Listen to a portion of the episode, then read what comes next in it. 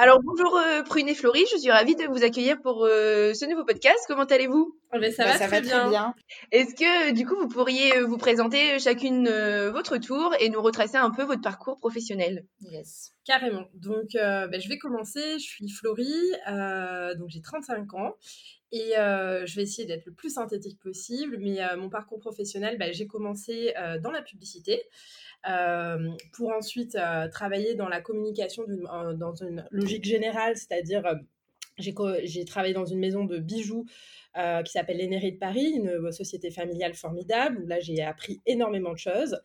Et ensuite j'ai travaillé en start-up dans une jeune société qui s'appelait Vai, et qui était la première société à commercialiser l'eau de coco en France. Donc rien à voir.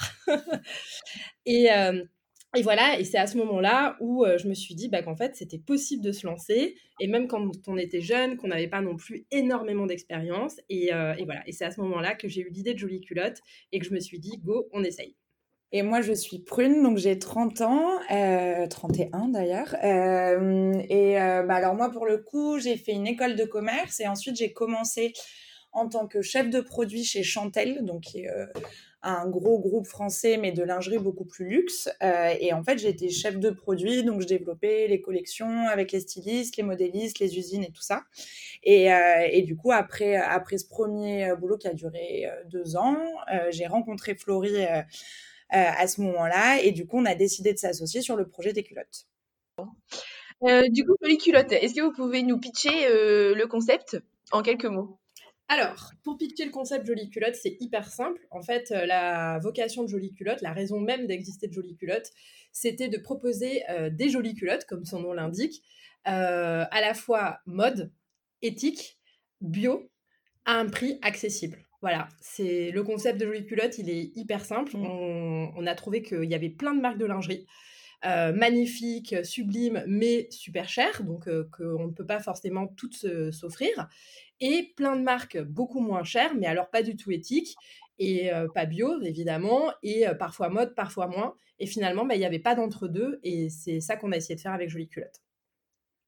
Du coup, vous êtes toutes les deux à l'origine du projet? Absolument. Ouais, complètement.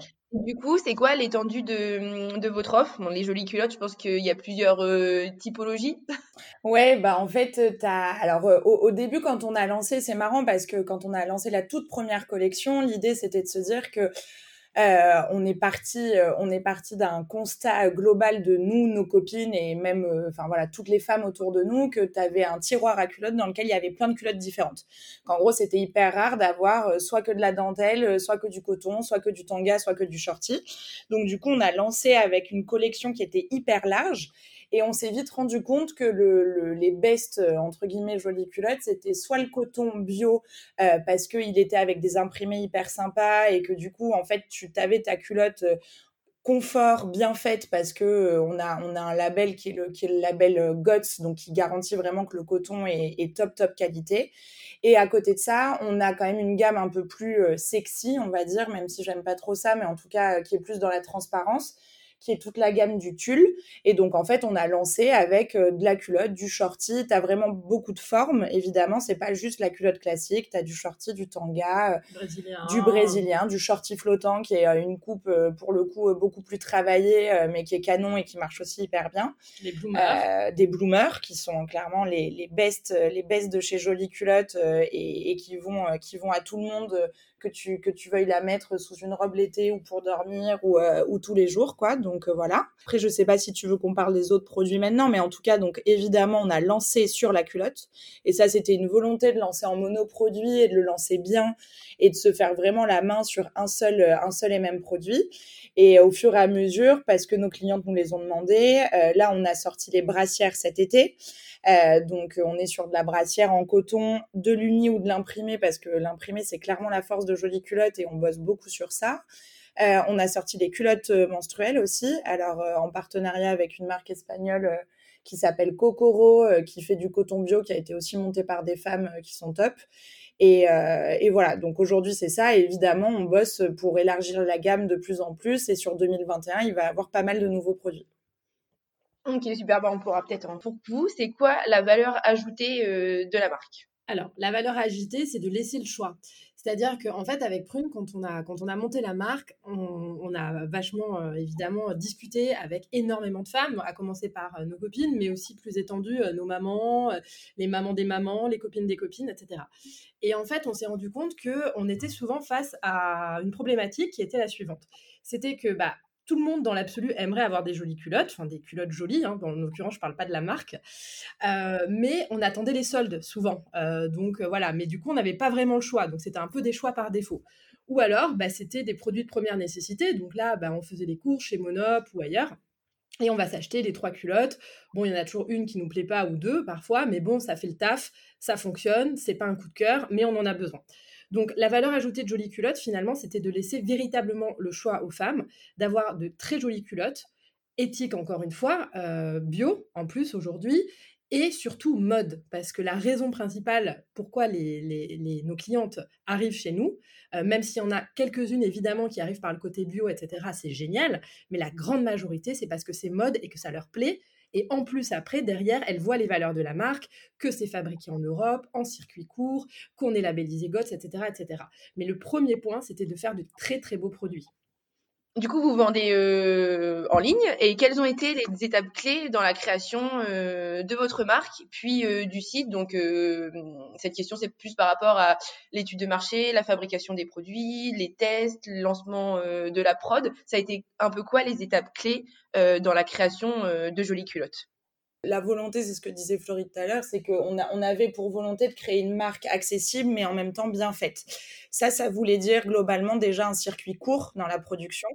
Euh, donc du coup, on est tout de suite allé euh, en Europe. Euh, en Europe, on a fait pas mal d'endroits, et en fait, le Portugal a tout de suite été une une très bonne alternative et une bonne solution. Là, on a fait euh, bah, évidemment euh, mille allers-retours, on a rencontré plein d'usines euh, qu'on a qu'on a regardé sur la manière de, de, travailler, sur les employés, sur comment ils traitaient, parce que tu sais que le textile c'est extrêmement polluant, donc tu as un enjeu sur ça aussi, c'est-à-dire de trouver des usines qui vont pas balancer les eaux n'importe où. Enfin voilà, il y a, y a, quand même pas mal de choses que tu regardes. Et donc du coup, quand on a quand on a quand on est arrivé au Portugal, donc on euh, on produit nous dans la région de Porto. Euh, et en fait, là, c'était de se dire, bah voilà, on arrive avec un cahier des charges. C'était hyper compliqué parce qu'en fait, euh, et ça, c'est toujours un truc qu'on se disait avec Floris, c'est pourquoi euh, pourquoi toutes les marques qui se lancent, c'est hyper cher? Mais en fait, tu comprends parce que c'est beaucoup plus facile de faire du produit cher que de faire du produit accessible. C'est-à-dire que nous, on avait un cahier des charges à respecter, on avait des marges qui étaient minimes pour justement pouvoir vendre des culottes à 8 euros. et du coup, ça a été un travail énorme de trouver l'usine qui allait nous accompagner parce qu'au début, bah, on était toutes donc on arrivait avec des quantités qui n'étaient pas dingues. Euh, on avait en même temps des exigences qualité qui étaient quand même assez fortes et euh, il y a des choses sur lesquelles on voulait absolument pas déroger. Et, euh, et du coup, ça a été ouais beaucoup de boulot sur la prod, beaucoup d'allers-retours. On travaillait avec une styliste modéliste en freelance qui s'appelle Julie, qui a été d'une grande aide sur ça, qui est, une fille qui a bossé pour des grands noms comme La Perla, comme Chantel, etc. Donc, qui a une expérience et une expertise produit hyper poussée. Euh, et donc du coup, ouais, voilà, on a, on a, on a beaucoup, beaucoup, beaucoup travaillé sur la prod. Euh, on a beaucoup fait bah, toutes les tests de matière, de tout ça. Enfin, c'est, un process qui est hyper long. En gros, je dirais moi qu'on a mis un an à développer la collection. Enfin, tu vois. Et, à convaincre aussi l'usine, parce qu'il Et à convaincre l'usine, exactement. les, les, gars en face, voilà, c'est nous, on travaille avec une usine familiale, etc.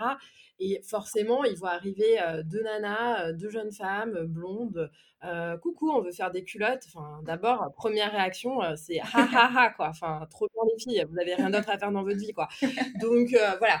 Donc montrer qu'on est sérieuse vraiment et que surtout qu'ils nous fassent confiance parce que oui, on va envoyer du volume demain mais que voilà, encore une fois, ce qu'on disait tout le temps, c'est pas un petit projet où on veut se faire plaisir et euh, voilà, faire des culottes à 60 euros, c'est pas le but du projet. Le but, c'est de démocratiser vraiment, et c'est ce qu'on leur disait, la lingerie euh, de mode. Donc, on a un vrai enjeu volume, donc faites-nous confiance aujourd'hui et demain, on vous promet qu'on aura les quantités en face. Comment vous vous expliquez que vous arrivez à, bah, faire le job, à faire des culottes de qualité, euh, éthique, euh, à, un prix quand même euh, assez raisonnable et que d'autres marques n'y arrivent pas forcément Comment on l'explique? Parce qu'on a pris énormément de risques au début.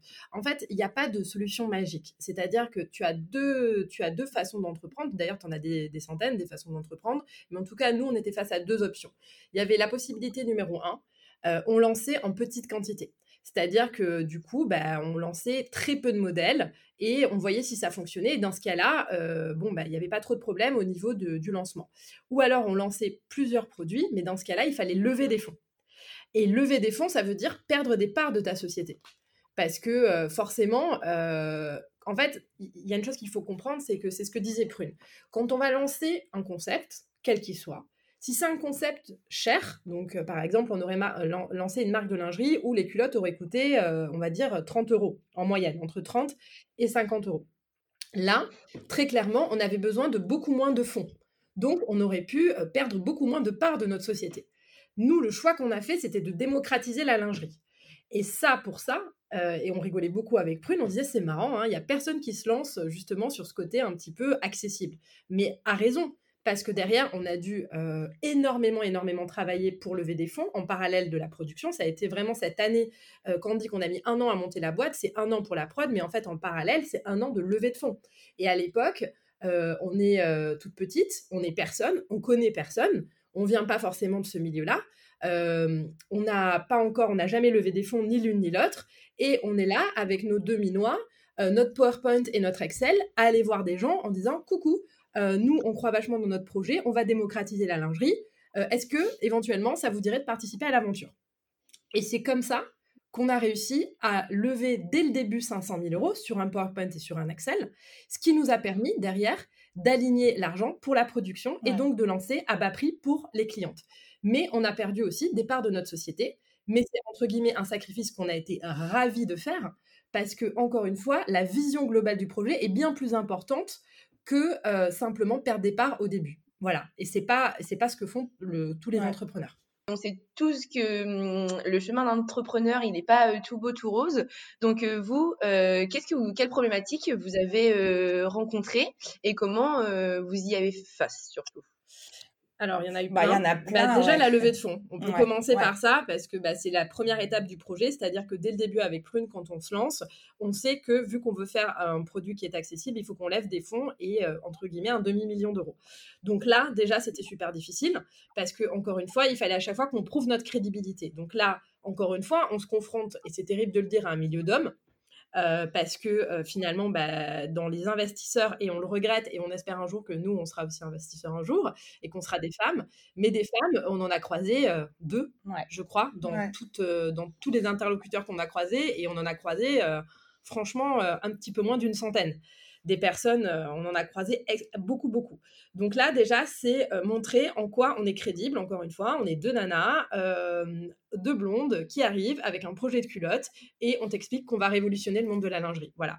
Donc ça, déjà, en soi, ça a été une première problématique.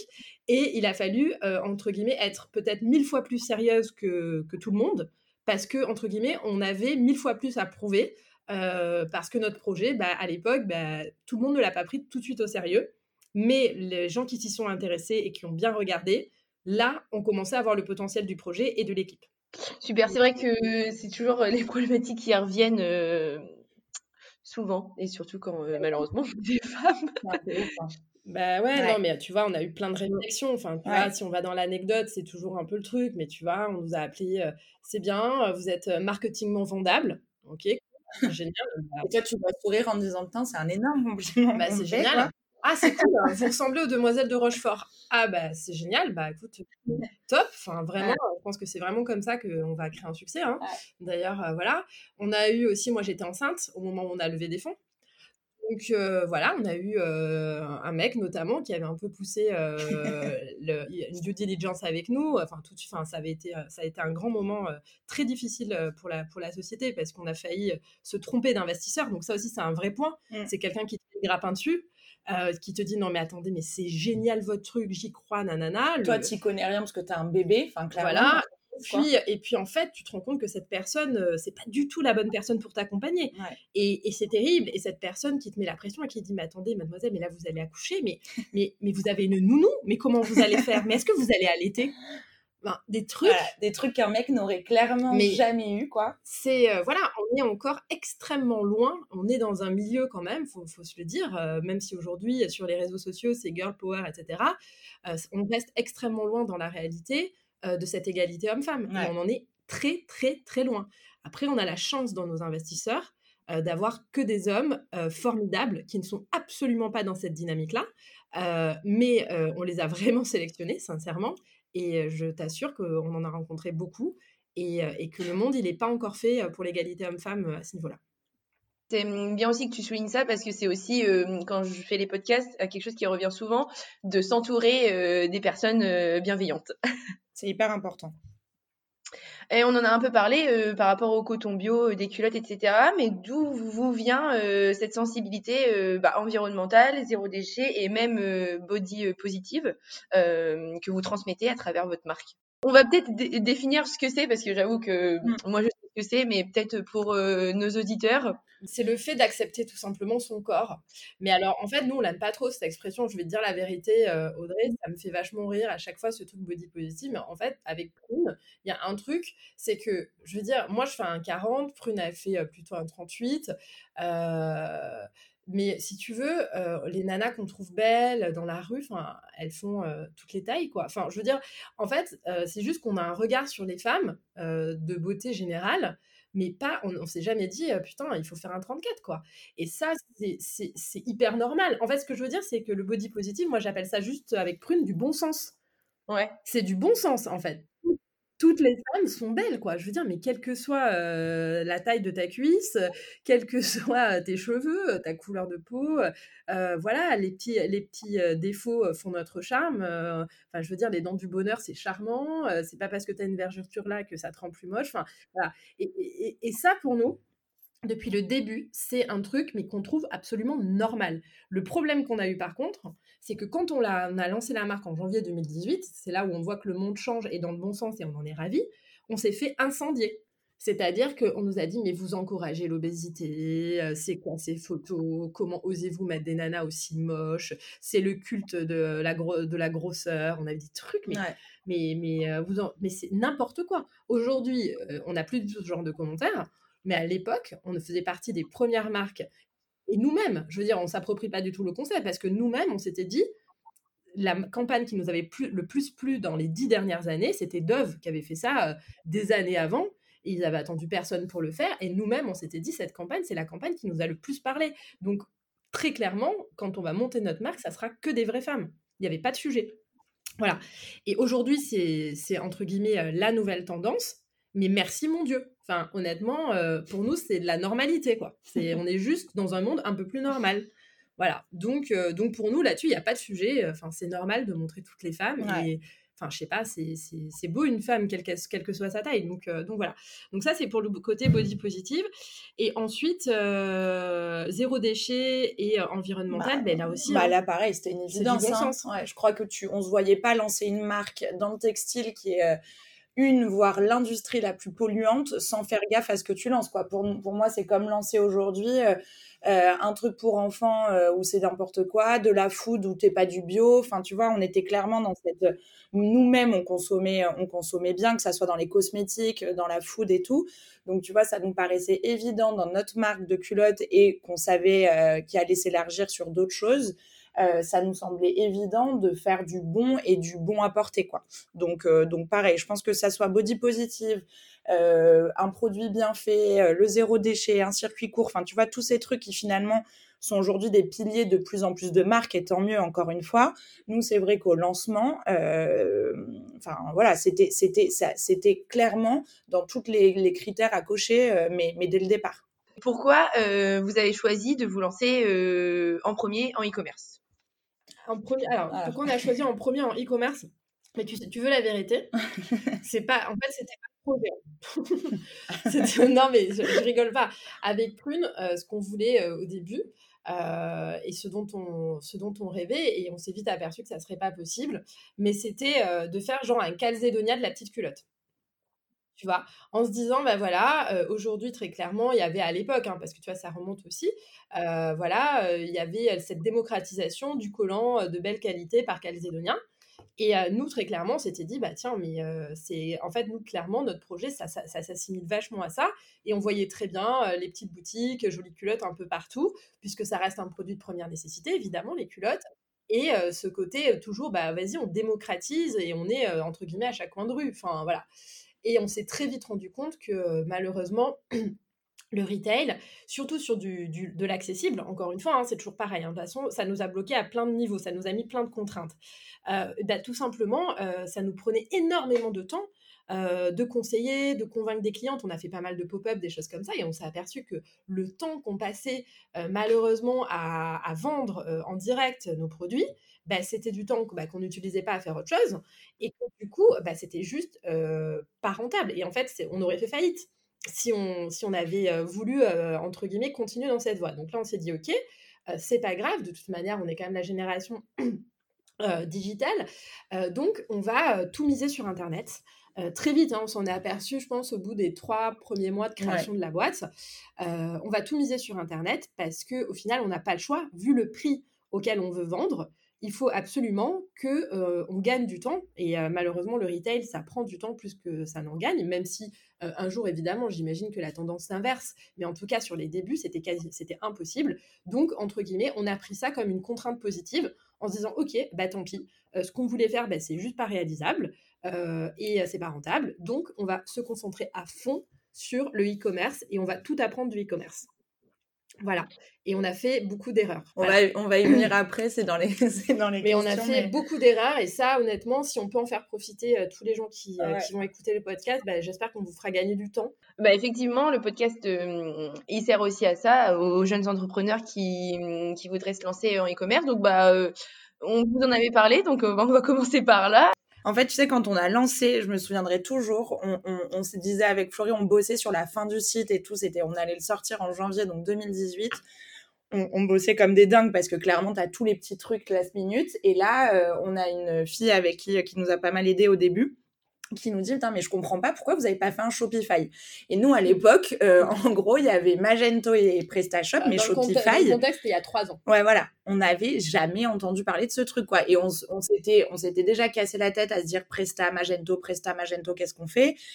Ça faisait au bout de, on va dire, un an, on est convaincu que Magento, c'est pas ce qu'il faut faire. Magento, c'est peut-être très bien quand on est une société qui fait des milliards euh, de chiffre d'affaires et que vous avez toute une équipe derrière pour gérer euh, la machine. C'est certainement très bien pour certains entrepreneurs, entre guillemets, beaucoup plus gros. Au bout de, on va dire, un an, on fait ce fameux déjeuner avec nos copains. Euh, il nous regarde droit dans les yeux, il nous dit Regardez-moi bien. Et là, il nous sort son téléphone et il nous montre l'application Shopify. Là, je vois qu'il y a Madame Michu qui est sur mon site internet, qui est déjà venue trois fois et qui a acheté ça, ça, ça. Et bref, il nous montre toute la solution data driven. Et donc, on prend ce risque-là. Donc là, on est au mois de novembre 2019. Et ça va mettre cinq mois euh, à euh, se travailler, à trouver l'agence, à trouver euh, l'agence, en tout cas les personnes qui vont nous accompagner, spécialistes évidemment de Shopify, à refaire toute la DA, à tout repenser. Bon bref, on repart de zéro quoi, comme si on n'avait jamais rien fait. Voilà, on a fait x10 sur notre chiffre d'affaires et sur nos ventes. Et en plein confinement, donc c'était en plus pas du tout un bon moment, c'est-à-dire que c'était, on avait perdu du chiffre tous les e-commerçants au début du confinement. Et Shopify, euh, nous, alors on n'a pas d'action chez Shopify, mais tout ce que je peux dire, c'est que ça a changé la vision de la société. On est entouré par des personnes mais exceptionnelles, vraiment, qui, gèrent, qui nous aident à gérer Shopify, euh, des gens qui ont, qui ont vraiment une ouverture d'esprit euh, immense et qui comprennent vraiment le business. Ok, bah, hyper intéressant ce que vous venez de dire sur Shopify, vous utilisez, euh, vous utilisez quoi comme euh, vous utilisez des plugins pour marketing euh, ouais, on a on a plein de trucs. Enfin pour le coup là, c'est ce que disait Florie, c'est que on, a bah, on a une personne en interne, on a Léna qui est notre stagiaire historique qui est arrivée quasiment enfin au tout début de la marque, ça faisait six mois que la marque était lancée. Euh, qui a été stagiaire puis après en alternance et qu'on et qu'on a embauché là en septembre, euh, qui est chargée de tout ce qui est développement du site, tu vois. Et en fait, elle bosse main dans la main avec notre agence qui est génialissime. Euh, on a l'impression que c'est leur marque à eux aussi, quoi, tellement qu'ils sont qu'ils sont contents et impliqués pour pour Jolie Culotte. Et en gros, en fait, mais mais c'est ouais ouais, toutes les semaines on tente des trucs, on fait vachement d'AB testing. Tu vois, il y a des trucs pareils, ce que disait Florie, il y a, y a des choses sur lesquelles on a une intuition qu'on veut absolument tester, il y a des choses sur lesquelles eux ont une intuition qu'ils veulent absolument tester. Euh, puis c'est quand même cool d'avoir une agence parce que bah, les mecs ils voient plein de clients avec plein de typologies différentes. Donc tu vois ce qui teste chez toi, il l'a peut-être pas testé chez un autre et inversement. Donc ça te permet aussi euh, bah, de, profiter de l'enseignement des autres marques qui gèrent. mais ouais, ouais, on met plein de trucs. On, on, a, on revu aussi, tu sais, tout le tout le, la fidélisation client. Là, on a fait tout un système de cagnotte avec la carte cadeau où tu cumules des points que tu peux dépenser. Enfin, on a, il y a énormément de choses qu'on teste, des choses qu'on garde, des choses qu'on garde pas évidemment, ça dépend. Mais, mais oui, on joue avec Shopify et c'est pour ça que c'est ce que disait Florie, c'est qu'en gros, ça fait, euh, ça fait six mois qu'on se régale sur notre site internet parce que justement, euh, on se permet de se tester des trucs parce que ça prend une seconde à installer, parce que ça coûte un euro. Ouais, là, tu as juste à aller euh, sur l'App Store de Shopify et mettre des petites applications. et puis s'inspirer aussi. Enfin, je pense que la curiosité aussi, c'est hyper important. Et c'est vrai que Léna, l'un de ses jobs, c'est toutes les semaines, elle nous ramène une nouvelle idée. Toutes les semaines, on est, elle est incentivée sur le fait de, en réunion du mardi, nous proposer une nouvelle idée qu'elle aimerait bien mettre en place sur le site de Jolie Culotte. Et ça, typiquement, c'est génial parce que bah, du coup, euh, on va puiser euh, bah, voilà, dans toutes les idées, euh, voilà, parfois excellentes, parfois marrantes, parfois moins réalisables. Mais en tout cas, on se pose toujours la question de qu'est-ce qu'on peut faire de mieux, qu'est-ce qu'on peut faire différemment. Et évidemment, on prend en compte énormément aussi nos retours clients. Bah, du coup, je pense que ce que vous appréciez, c'est plutôt, c'est surtout cette écoute de vos envies et ce conseil surtout. Oui, complètement, complètement. Au début, vous vouliez vous lancer vos petites boutiques et tout ça, mais vous avez dit non, non, on va rester sur le e-commerce plutôt.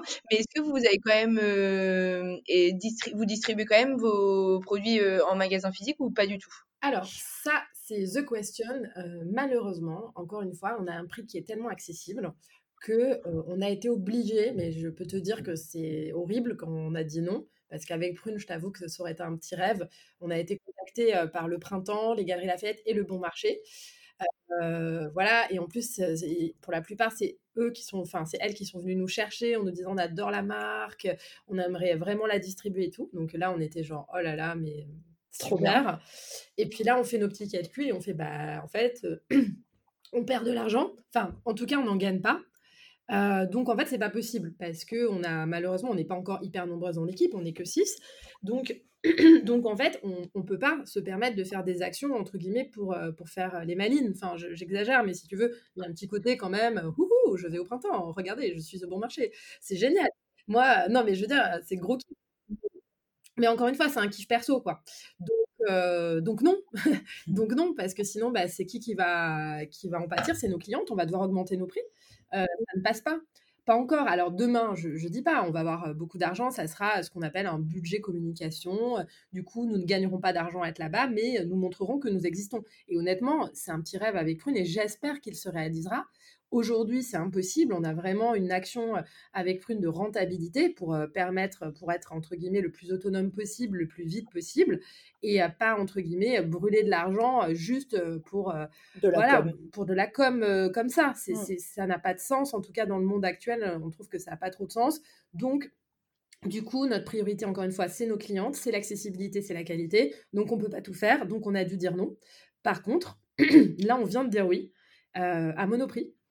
Ok. Euh, alors Monoprix. Euh, alors ça c'était ça c'était un rêve pour le, coup, euh, encore plus. Parce que là on est vraiment dans la démocratisation. Si tu veux. C'est Monoprix, c'est pas l'ancien. C'est sûr que ça fait moins rêver d'être chez Monoprix que d'être aux Galeries Lafayette Haussmann. certes pour beaucoup de marques, mais pour nous c'est l'inverse. nous, c'est l'inverse. Nous, Monoprix, ça nous faisait beaucoup plus rêver parce que c'est clairement toutes les femmes. C'est pas voilà, c'est toutes les femmes euh, potentiellement qui peuvent aller chez Monoprix et euh, finalement on est dans une logique d'accessibilité et quand même Monoprix euh, développe énormément de choses autour quand même de l'éthique, du bio, etc. Donc nous c'est dans ce cadre-là qu'on a pris contact avec Monoprix et qu'on va être la seule marque, d'ailleurs on est hyper flatté, à rentrer chez Monoprix en 2020, en 2021, en janvier. Et voilà, on est la seule marque qu'ils prendront, en tout cas dans ce secteur-là. Mm. Et, on est hyper, hyper flatté et on espère que ça va, que ça va cartonner. Voilà. Génial, bah félicitations du coup. Merci beaucoup. Et euh, sinon, est-ce que vous vendez aussi à l'international? Bah écoute, c'est ça, c'est alors on, on, vend sans le vouloir, c'est-à-dire que tu vois sur Shopify, enfin oui, on a des commandes genre euh, euh, Belgique, de temps en temps Allemagne, de temps en temps Angleterre, etc. Mais très peu. Mais ça va être une des strates là euh, de 2021 puisque bah il y a plein de choses qui vont se passer, mais l'international, on a envie de le tester. Euh, on a, on a, alors évidemment, on est loin euh, d'avoir fini sur le marché français. C'est pas du tout l'idée de le quitter dès maintenant, mais tu vois, c'est aller tester euh, en Europe et assez proche, c'est-à-dire qu'on va pas partir aux États-Unis en février, quoi. Il faut dire que le contexte fait que tu as plein d'idées, mais qu'après il y a ce qui est réalisable et ce qui ne l'est pas. Euh, mais, euh, mais ouais, l'idée, c'est d'aller vraiment euh, faire un peu la preuve du concept de la marque ailleurs, dans des pays qui vont être aussi sensibles à toutes les valeurs de Jolie Culotte dont on parlait au début, mais tu vois qu'ils sont des pays soit qui sont habitués à une offre déjà un peu euh, éco-responsable, soit justement qui n'ont pas cette offre mais qui sont en demande. Donc euh, voilà. Mais ça, ça sera plutôt fin, à la fin de l'année ouais, Voilà. Là, on se concentre vraiment. Encore une fois, on ne veut pas s'éparpiller. Donc, à la France, on n'est qu'au début. C'est-à-dire que oui, on est en train de connaître un véritable succès. Et honnêtement, tous les jours, on se dit c'est incroyable. Mais par contre, euh, attention, quoi. Enfin, je veux dire, on faut pas aller trop vite. On n'est pas, arrivé. Hein. On est au début, début de quelque chose qui a priori peut être une jolie histoire. Euh, mais euh, il va falloir beaucoup travailler et surtout la France, c'est pas terminé du tout. On n'est qu'au début et, et, on a beaucoup de travail à faire en France et on ira tester l'étranger, je pense, à la fin de l'année prochaine. Ouais, deuxième semestre 2021. pour voir voilà qu'est-ce qui est le qu'est-ce qui est le mieux. Mais aujourd'hui, on va dire qu'on va concentrer tous nos efforts sur les clientes françaises. Et puis, on est six hein, dans l'équipe, tu vois. Donc, euh, en fait, le truc, c'est que l'international, ça demande presque une personne à temps plein. Euh, parce qu'en fait, c'est comme si tu lançais une nouvelle marque. Enfin, clairement. Alors, oui, tu as des trucs que tu as appris en France, mais en fait, c'est des nouvelles réactions, des nouveaux consommateurs. Donc, euh, donc clairement, si tu veux bien le faire, et encore une fois, je pense qu'il y a tellement de taf partout que autant faire ce qu'on fait bien. bah, du coup, il faut vraiment staffer quelqu'un et se donner le moyen de bien le faire. C'est ce qui revient souvent euh, également euh, qu'avant de se lancer à l'international, vaut, vaut, mieux quand même être bien euh, implanté sur son marché national. Alors là, à l'heure où on, tourne, nous, on est le 28 octobre, donc on ne sait pas ce qu'on va devenir ce soir. Mais en tous les cas, il y a quand même une période assez intensive qui va bientôt débuter, donc que ce soit avec le Black Friday, le Cyber Monday, Noël et tout, même si c'est des trucs qui sont euh, parfois euh, remis en question, notamment par euh, par les commerçants bah, comme vous dans l'éthique, etc. Donc comment vous vous préparez cette période? Et en plus, avec euh, peut-être, euh, donc à l'heure où le podcast sortira, on, sera fixé, mais nous, à l'heure actuelle, on ne sait pas encore, mais peut-être également un deuxième euh, confinement. Donc, comment vous préparez cette période concernant les stocks, la livraison, etc. Bon, écoute, il y a plein de questions dans la question, mais je vais essayer d'y répondre. Alors, d'abord, on va répondre à, à l'histoire du, Black Friday, etc. Ça, tu te doutes, tu l'as dit dans ta, dans ta question, donc tu te doutes que nous, on fait évidemment partie des marques depuis le début. On n'a jamais fait ça, on n'a jamais fait le Black Friday. Euh, voilà, euh, on est, on, est vraiment, euh, voilà, on est, on est ailleurs, quoi. Je veux dire, bah, c'est à l'opposé de ce qu'on a envie de faire avec la marque. C'est, on juge pas, encore une fois, aucun jugement. voilà, c'est pas l'idée de juger. Toi, c'est bien ce que tu fais, toi, c'est pas bien. Nous, c'est juste que c'est pas notre voie, quoi. C'est clairement pas du tout notre combat. Il est complètement ailleurs, quoi. Donc, donc non, donc non, on, va pas, on va pas du tout aller dans cette voie-là. Donc nous, on le prépare du coup extrêmement sereinement, puisque finalement, bah, c'est pour nous une, une période Enfin, tu vois, là, on est en partenariat avec Rose Association euh, sur, euh, sur ce, sur ce mois-là, pour Octobre Rose. Euh, voilà, nous, nous, nos actions, tu vois, ça va plutôt être justement pour les associations. ça va être plutôt, voilà, des actions, on va dire, pas, pas pour avoir des bénéfices, nous, mais plutôt pour faire un peu partager. voilà ce que ce qu'on gagne et, même si c'est des mois compliqués du coup je je rejoins, je rejoins un petit peu ta question sur le côté comment on l'appréhende. On l'appréhende avec de la peur, honnêtement, parce que euh, nous, aujourd'hui, nos usines, c'est plus euh, un mois et demi de délai, c'est presque quatre mois de délai. Euh, c'est une catastrophe, on va pas se mentir, c'est extrêmement dur. Donc nous, on a là énormément de retard sur notre site internet. Il y a très peu de choix aujourd'hui. donc évidemment, bah, derrière, ça veut dire bah, des commandes qui ne se finalisent pas parce que bah, il n'y a pas les tailles, alors qu'on aurait dû être livré il y a un mois. ça fait plus d'un mois et demi qu'on attend la production. Donc, ça veut dire que bah, tout ça, c'est extrêmement difficile. Hein. C'est toutes les discussions qu'on a avec Prune en ce moment. C'est d'ailleurs c'est Prune qui s'occupe plus de cette partie-là et c'est un énorme stress parce que ça veut dire que là, la prochaine commande qu'on fait, il va falloir qu'on commande beaucoup, beaucoup, parce qu'on sait qu'on ne pourra pas reproduire peut-être avant 3 ou 4 mois. ça veut dire qu'on n'a pas intérêt à se planter. Là, ta marge d'erreur en tant qu'entrepreneur, c'est tu réussis ou tu meurs. Hein. Parce que si, si tu commandes trop peu, ben, il, arrive ce qui nous arrive en ce moment. On n'a plus rien à vendre, donc c'est catastrophique. Si tu commandes trop et que tu te plantes, ben, tu vends pas, tu te retrouves avec du stock sur les bras. On s'en sort extrêmement bien parce qu'on a des clientes formidables. Par contre, que les choses soient très claires, on est à l'abri de rien. De rien. Et là, on va passer la plus grosse commande qu'on a jamais passée de notre vie. Euh, on a, on va, je pense que c'est Prune qui va appuyer sur, euh, sur, euh, sur la détente. Moi, j'ai trop peur. mais, mais tu vois, vraiment, voilà. Et ce que je veux dire, c'est qu'on n'a pas le droit de se planter. Là, en tant qu'entrepreneur, chaque choix que tu fais est potentiellement vital pour ta boîte. voilà. Complètement. Donc, si tu commandes pas assez, c'est gravissime. Si tu commandes trop et que les stocks se vendent pas, c'est gravissime. Donc, il y a intérêt à commander ce qu'il faut. Ouais. Bah, on, en a, on en a un peu parlé au début, mais on a dit qu'on y reviendra à la fin, donc euh, on y arrive. Est-ce que vous avez euh, des nouveaux projets pour la fin 2020 euh, et 2021, donc surtout des idées de nouveaux produits? Oui, il y a plein de trucs. Il y a plein de trucs. Là, on se régale. Pour le coup, ça, c'est des trop, trop bons moments. même si, bon, pareil, hein, c'est assez subjectif. Il y a des, il y a des produits qu'on lance parce que c'est ça a été demandé clairement par nos clientes. Il y a d'autres où on pense qu'il y a un besoin marché et que, et que personne ne le fait, entre guillemets, comme on aimerait qu'il soit fait. Donc en gros là, bah, on, va lancer entre, bah, c'est toujours pareil. En fait, là tout ce que je vais te dire, ça aurait dû être lancé en décembre 2020. Euh, clairement, je pense que bah, malheureusement avec tout ce que vient de t'expliquer euh, Florie, c'est ça, ça va être très compliqué et que notre usine est débordée et que en gros bah déjà euh, déjà, déjà, on va essayer de faire euh, avec, euh, avec le minimum qu'on a et d'avancer un peu au fur et à mesure. Mais en gros, début 2021, on va lancer, bah, il y a toute une nouvelle collection qui va être lancée. Euh, on te le disait au début, l'ADN Jolie Culotte, il est clairement sur les imprimés. tu vois, on a, on, a, on a toujours travaillé ça à fond, c'est-à-dire que la culotte en coton basique, c'est cool, mais en fait, c'est pas, pas en tout cas nous ce qu'on avait envie de voir sur la marque. Donc, tu vois, on, fait des imprimés de toutes les couleurs, des trucs plus ou moins flash, des trucs plus ou moins classiques. Donc on, a on a travaillé une grosse grosse nouvelle collection avec des prints hyper sympas. Euh, euh, voilà, enfin en gros il y a, y a, ça qui sort. On aurait aimé en décembre, mais malheureusement je pense que ça sera plutôt janvier. Euh, on a on va lancer plein des chaussettes aussi. donc toujours avec cette idée du basique et du print et ça tu vois enfin de toute façon on le voit en gros, tu viens, tu viens pour la culotte euh, à cœur rouge, mais par contre, tu repars aussi avec de la culotte coton noir. Bah, pour les culottes, pour les chaussettes, ça sera un peu pareil. Donc, tu auras et du basique et du fantasy. Euh, et un des gros, gros développements 2021, enfin deux des gros développements, c'est la culotte menstruelle sur laquelle on travaille aussi là, euh, où on est en train de, de développer notre technologie, notre manière de faire et qu'on aimerait lancer premier trimestre. et surtout les maillots de bain l'été prochain. Ça, c'est une énorme attente des clientes et de nous, parce qu'on a trop trop envie d'en faire. Euh, on a clairement raté le coche l'année dernière parce qu'en fait, pour faire du maillot de bain, pour te donner une idée, il faut passer la commande là dans deux semaines, quoi.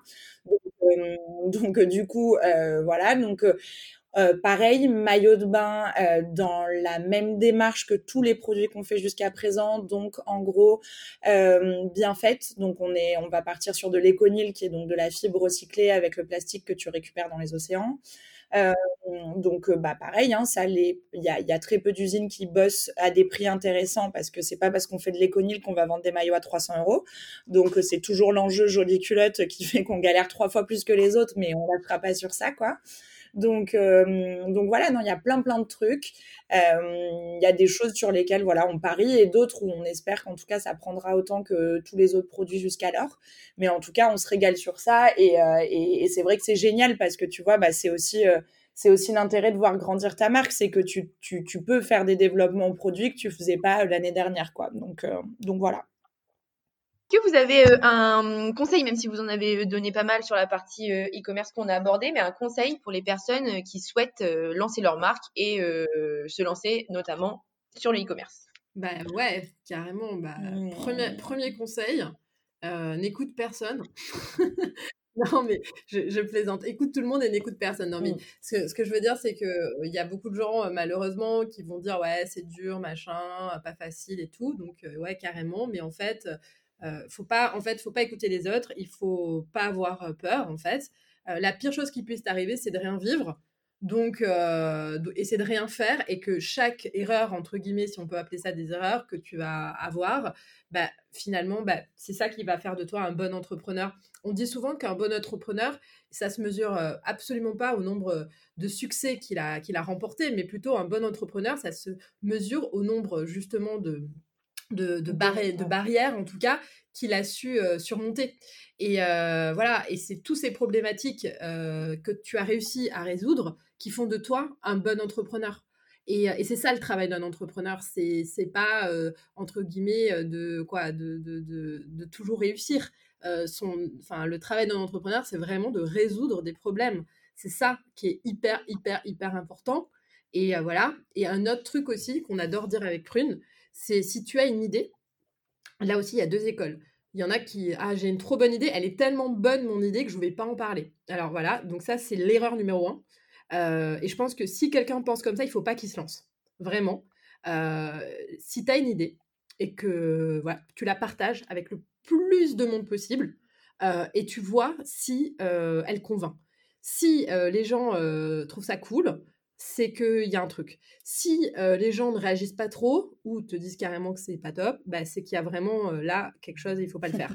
Donc voilà, et plus tu vas confronter ton idée, plus tu vas être certain que oui ou non ça va, ça va fonctionner. Et il faut surtout en parler parce que personne va te voler ton idée, personne n'a ni le temps, ni l'envie, ni la motivation pour faire exactement ce que toi t'allais faire. Ouais moi, je rajouterai un dernier truc, je pense qu'on dit aussi, c'est que nous, nous, je pense qu'avec Floré, on a eu la chance parfois d'être un peu trop naïve. Et tu vois, je pense qu'en vrai, euh, il faut garder ça parce qu'il y a des moments où tu te dis, si tu, si tu voyais vraiment les choses telles qu'elles sont extérieurement et objectivement, tu te dirais c'est la cata, quoi. Genre, en gros, euh, bah, bon, bah, demain, demain, la boîte est terminée, euh, demain, j'arriverai. Enfin, nous, notamment, pendant la levée de fonds, tu vois, on a eu des moments où, en gros, bah, quand on a fait la deuxième levée, il nous, il nous restait littéralement 30 000, 30 000 euros sur le compte. Donc, en fait, on essayait de pas trop y penser, mais en fait, clairement, dans trois mois, on n'avait plus d'argent, quoi. Donc, euh, du coup, c'était, c'était quand même un peu, un peu stressant. Et tu vois, je pense qu'il y a un côté, où il faut, il faut, il faut rester naïf, il faut se dire que ça va passer, même si on te met en face les, les mille et une raisons pour lesquelles ça ne passerait pas. Euh, voilà, il faut garder ça parce que clairement, c'est ce qui te fait avancer, c'est ce qui fait que, enfin, nous c'est bête, mais avec Florie, on, on on s'est jamais engueulé vraiment parce que je pense qu'on a toutes les deux cette capacité là et que du coup euh, bah t'avances comme ça et que finalement bah en tout cas je touche du bois et je dis pas du tout que ça peut pas se casser la gueule demain parce qu'encore une fois on sait jamais mais par contre, c'est ce qui fait que bah, ça fait trois ans et trois ans que avec cette naïveté, euh, on n'est pas débile, hein. Mais en gros, parfois, bon bah tu vois, je pense qu'il y a des gens de notre, entourage qui se sont dit putain, bon bah quand même, il y a moyen que il y a moyen que ça soit compliqué pour elle. Bon bah au final, c'est toujours passé quoi. et, euh, et je pense que c'est c'est c'est voilà, c'est c'est aussi c'est tout aussi important que tout le reste c'est garder ce truc un peu presque ouais d'enfant d'enfant qui s'éclate dans son truc ouais et puis qui, qui, croit dans ce qu'il fait. Et franchement je, rejoins complètement Prune elle a, elle a trop raison euh, de dire ça. Et, et c'est vrai que même je vais aller plus loin euh, si jamais vous vous associez ou si vous vous entourez de quelqu'un pour monter votre projet si cette personne commence à vous, à, à vous lister tous les problèmes partez. Quelqu'un qui voit les problèmes tout le temps et qui en fait euh, va sans cesse être un frein dans le projet parce que c'est trop cher, c'est trop truc, c'est pas machin, c'est trop risqué, c'est trop machin. Cette personne, il faut surtout pas l'avoir à vos côtés sur la globalité du projet. Ça peut être très bien d'avoir une personne comme ça, un peu ponctuelle, qui vous remet les points sur les i, ça c'est top. Mais si cette personne doit travailler à plus de 50% sur le projet, surtout, surtout ne vous associez pas. Parce que c'est impossible euh, de s'associer avec quelqu'un qui au quotidien va vous euh, miner le moral. Vous savez que vous allez droit dans le mur, pas parce que le projet est nul, mais parce que votre moral à vous ne tiendra pas. Ouais. Bah super, merci beaucoup pour euh, ces mots les filles, euh, c'est trop cool et euh, hyper motivant. merci beaucoup Audrey. Bah merci à vous, merci à tous pour avoir écouté ce podcast et puis à très vite. Merci beaucoup. Merci.